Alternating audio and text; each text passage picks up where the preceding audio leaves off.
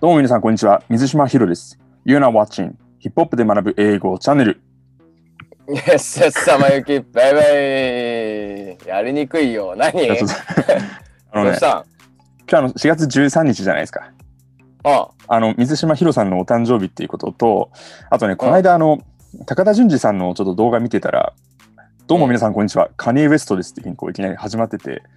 何も触れずに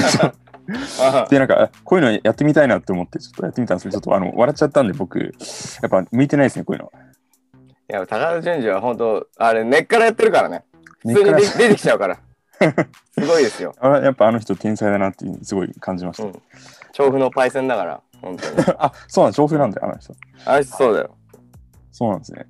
はい。はい、ということですね。まあ、今日4今日は何やるんです月13なんですけれども、えっ、と、はい4月14、明日は何の日でしょうというふうなことで、えっ、と、もう早速資料を共有していきたいと思うんですけれども、今日ははいこの何ですか？テーマでいきたいと思います。はい、えー本日のテーマはこちらです。アルバムはい DAM で分かったダックワースキーに関する3つのことということでですね、えっ、と、2017年の4月14日にリリースされました、えーケンドリック・ラマーのアルバム DAM、こちらをちょっと特集していきたいと思います。なるほど。得意分野ですね。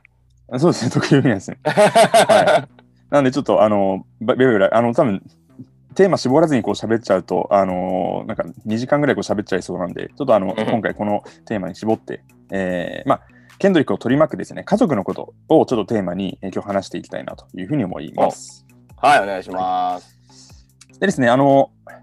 細かい話入る前に、まあ、アルバムの概要をちょっとお伝えしていくんですけれども、えーまあ、先ほど言った通り、2017年の4月14日リリースですね。はいはいはい。で、あのこの年ですね、あのケンドリック、こちらの、えーとヘッドライナーに、えーなってたんですけれども、まあ、その、うんえーリリースされた翌々日ですね、あの早速あの、この曲、このデーモのに収録されている楽曲を含むセットを初お披露目とうん。いうふうなことで、えーと披露されました。でまあ、これあの、商業的にも、あのー批評的にも非常にこう成功した作品でして、うんまあ、あのビルボード、えー最高1位、それからあの、はいトリプルプラチナムということで、まあ、300万枚相当の売り上げを誇っていると。あと,、えーとまあ、ビルボードだったりとか、えーコンプレックスだったりとか、とにかくそういうあのいろんなメディアから2017年のベストアルバムとして、まあ、選出されていて、でかつ、はいあのこれあの本当にあのエポックメイキングな出来事だったかなと思うんですけれども、うんあのピューリッツァー賞ですね、あのジャーナリズムこれに関する。すごいよ。そうすごいよね。そうなんですよ。クラシックとうんかジャズ以外で初めて、えーっとまあ、受賞したということで、あのかなり、そのグラミーは結局あの受賞はならなかったあの、主要部門での受賞はならなかったんですけれども、まあ、こういうふうな取ってないんだっけ？グラミーはそのあのラップアルバムの方では取ったんですけど、あの主要部門はあのブルーノ・マーズですね。ブルーノ・マーあ、ズの。はい。あっちの方が、あのーちょうどギリギリその選出の期間の中に入っていて、まあ、そっちの方が取ったというふうなことがありました。うんうんうんうんうんはい。まあ、そんな感じのアルバムなんですが、今日はですね、うん。あのその中で、あのーケンドリックその楽曲の中で自分のこう家族に関することとか、そういう結構パーソナルな情報を、あのーうん。出していくことがあるんですけれども、あのはい。このアルバム「デームで新たに分かったあの3人のちょっとですね、あのこの今作のその作曲だったりとかにこう影響していると思われるような、まあ、そういうこう家族のことをですね、今日はあのあ扱っていきたいなというふうに思いますので、よろしくお願いします。お願いします。で、まず1人目ですね、えー守るべき指針、えーメインのシンシ,、センシアちゃんということで、えーっとですね、これあの2015年に出したアルバム To Pimp a Butterfly の中で、うん。まあ、You っていう曲がありますけれども、まあ、うん。そこでですね、あのーこんな話がありました。あの自分の妹があの10代で妊娠してしまったというふうなこと。で、えーっと、まあ、その妊娠自体は別に、なんでしょう、別に悪いことじゃないんですけれども、ただまあ、うん。ケンドリックは、その、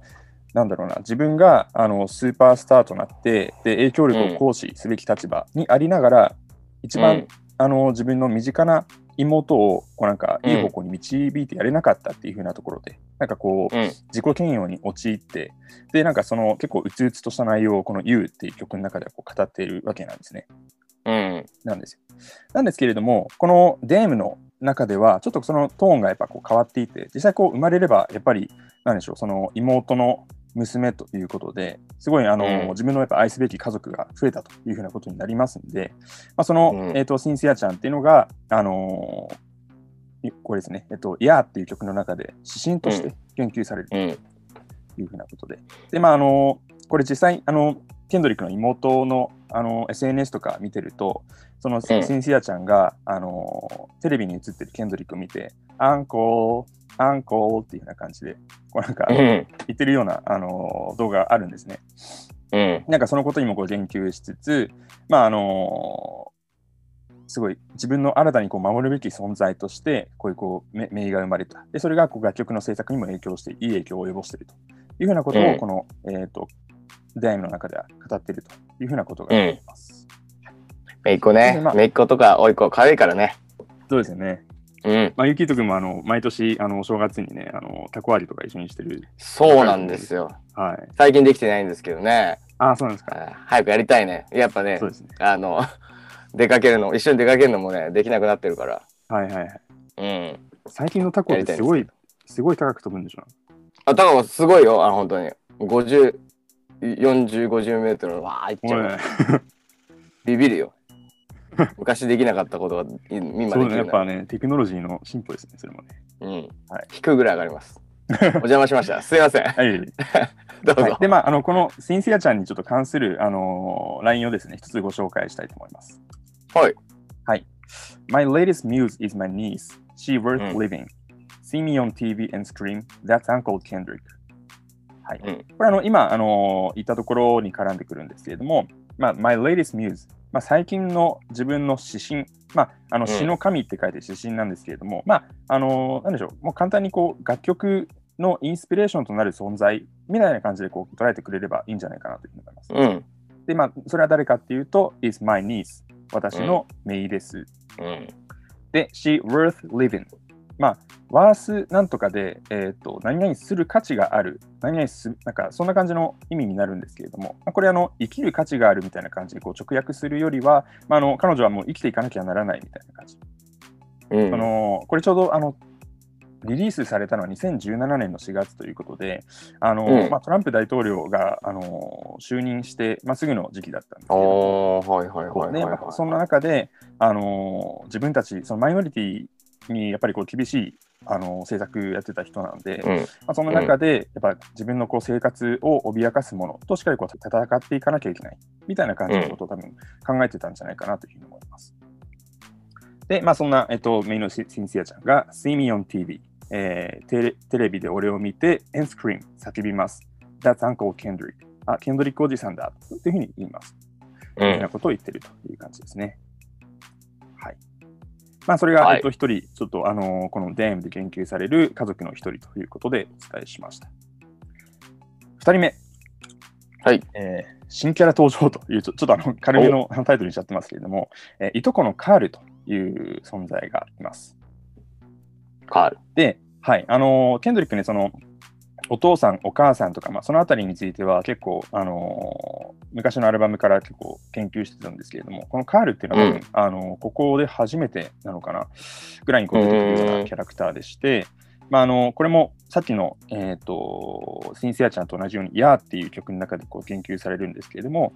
えー、といとこのカールは Hebrew Israelites の考えに系統とっていうふうなことで、ブロイスライそう、ブロイスライツ、まあ、ヘブライイスラエライトっていうふうにこう、まあ、日本語で言うとそうなるかな。はいはいはいはいはいはい、はい、あのー、わわかります？ヘブライ・イスラエライト。だから、え、何？ヘブライ教っていうの？なんていうのかな？なんかイスラエあれだよね、ユダヤ、ユダヤ教ってことか。あ、そうなんか黒人が、あのーうん、古代ヘブライ人をあの祖先とするみたいな考え方を持つ人たちの頃をヘブライ・イスラエライトって言いはいます。はい。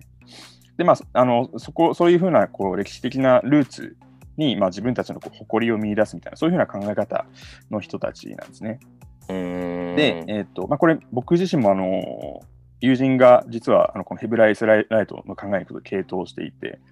うん。で、なんかあの自分のルーツをあのすごい探すといいよみたいな感じのことをなんか彼は言ってくれたんですけれども、ああのそんな感じです。で、えっと、まあ、そんな、えっと、カールですね。えっと、フィアっていう曲の中では、これちょっと読み方、ディディトロ、ディ、 Deuteronomy 、 Deuteronomy っていう、あのまあ、聖書みたいな感じのやつがあるんですけども、まあ、その中の一節を引用しながら、えっとまあ、自分のその中ヘブライ・ Israelite の教えをこう授けているというふうなところがあります。うんでね、このヘブライ・ Israelite って、あのー、まあ、結構その、なんでしょう、一般的なその、例えばキリスト教とかっていうふうな、あの普通のこう宗教とかとはまた違って、あの特定の宗教っていうよりは、うん、まあ、そういうこう考え方を持つような人たちのことをこう指すやつなんですけれども、まあ、ちょっとこう、独特というか、あのー、何でしょう、まあ、別に信仰宗教とかっていうのとはまた別なんですけれども、ちょっとあの、変わったあの考え方をするような感じなんですけれども、うん、まあ、ケンドリック自身はどうなのかって、もうなんかここでこう言及されてるから、まあ、彼もこうヘブライ・イスラエライトのその考え方にこう傾倒してるのかなみたいな感じで見られてたんですけれども、あのこのヘブライ・イスラエライトのその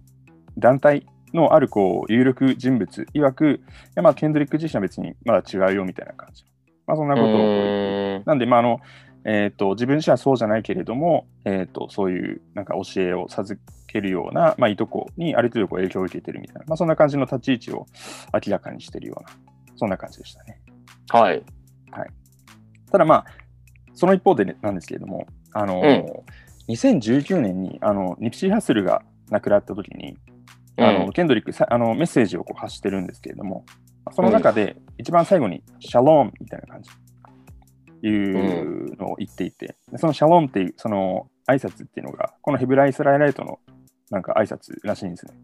へそう。だからちょっと、あのまあ、どの程度こう系統してるのかみたいなちょっとところはちょっとよくわからないんですけれども、まあ、そんな、あの、ほのめかすなところもあったりとかして、まあ、次、なんかどういうふうな立ち位置、あの次アルバム出すときどういうふうな立ち位置になっているのかなっていうのは、えー、っと注目に値するかなというふうに思います。うん、はい。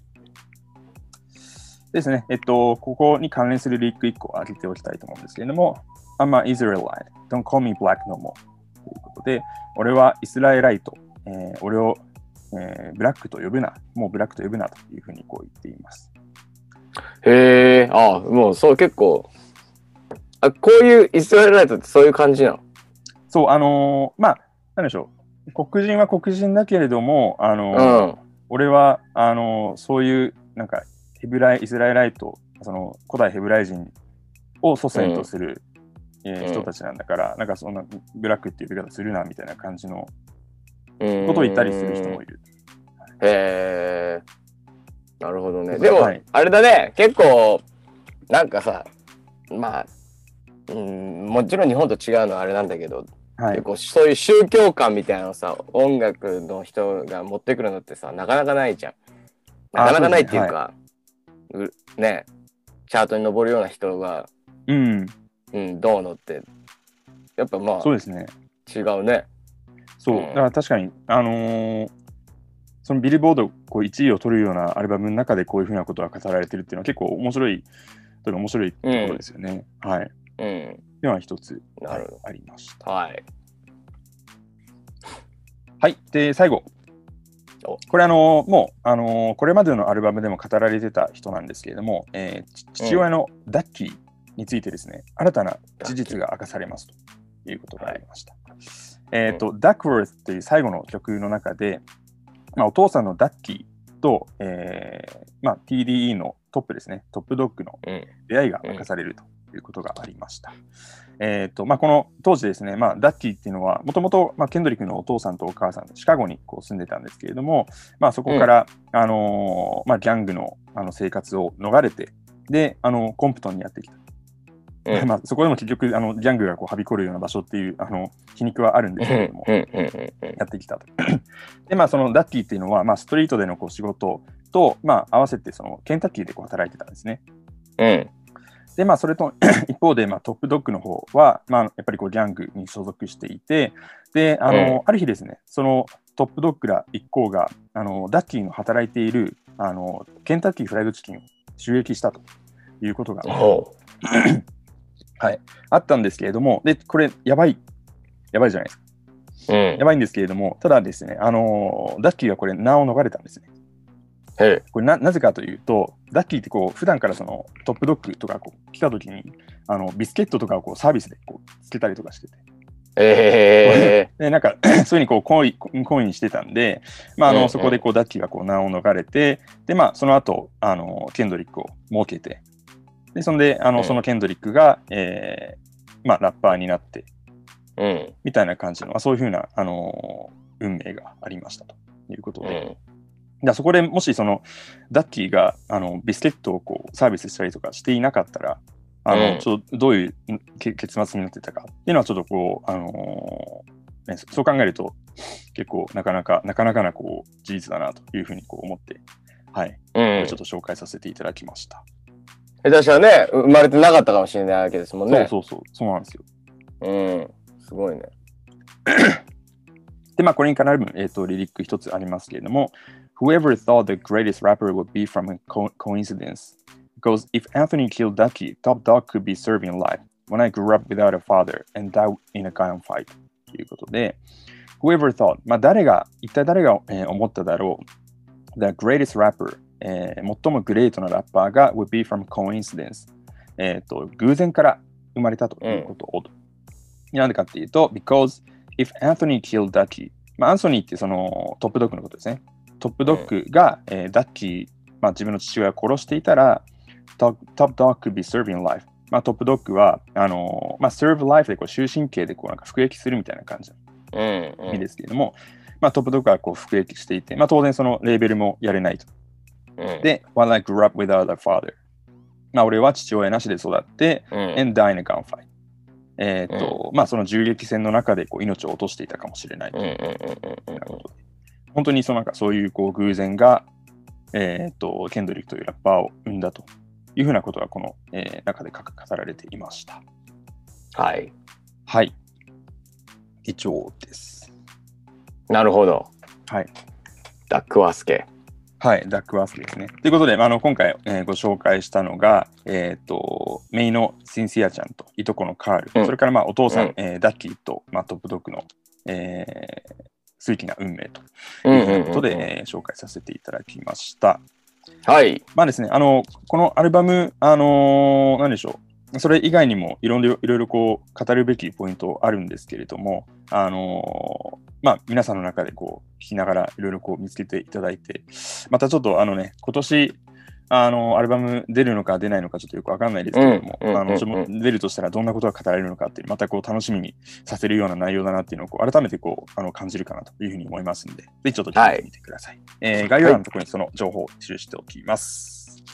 はい、えーご覧の皆さん、えーチャンネル登録と通知ボタン、そして、えーなんか感想とか、えーヒップホップで学ぶ英語にメンションつけたり、ハッシュタグヒップホップで学ぶ英語でつぶやいたりはいしてください。はい俺たちもチェックします。はい、チェックしていきます。絡みに行きます。はい。はいではまたお会いしましょう。ピース。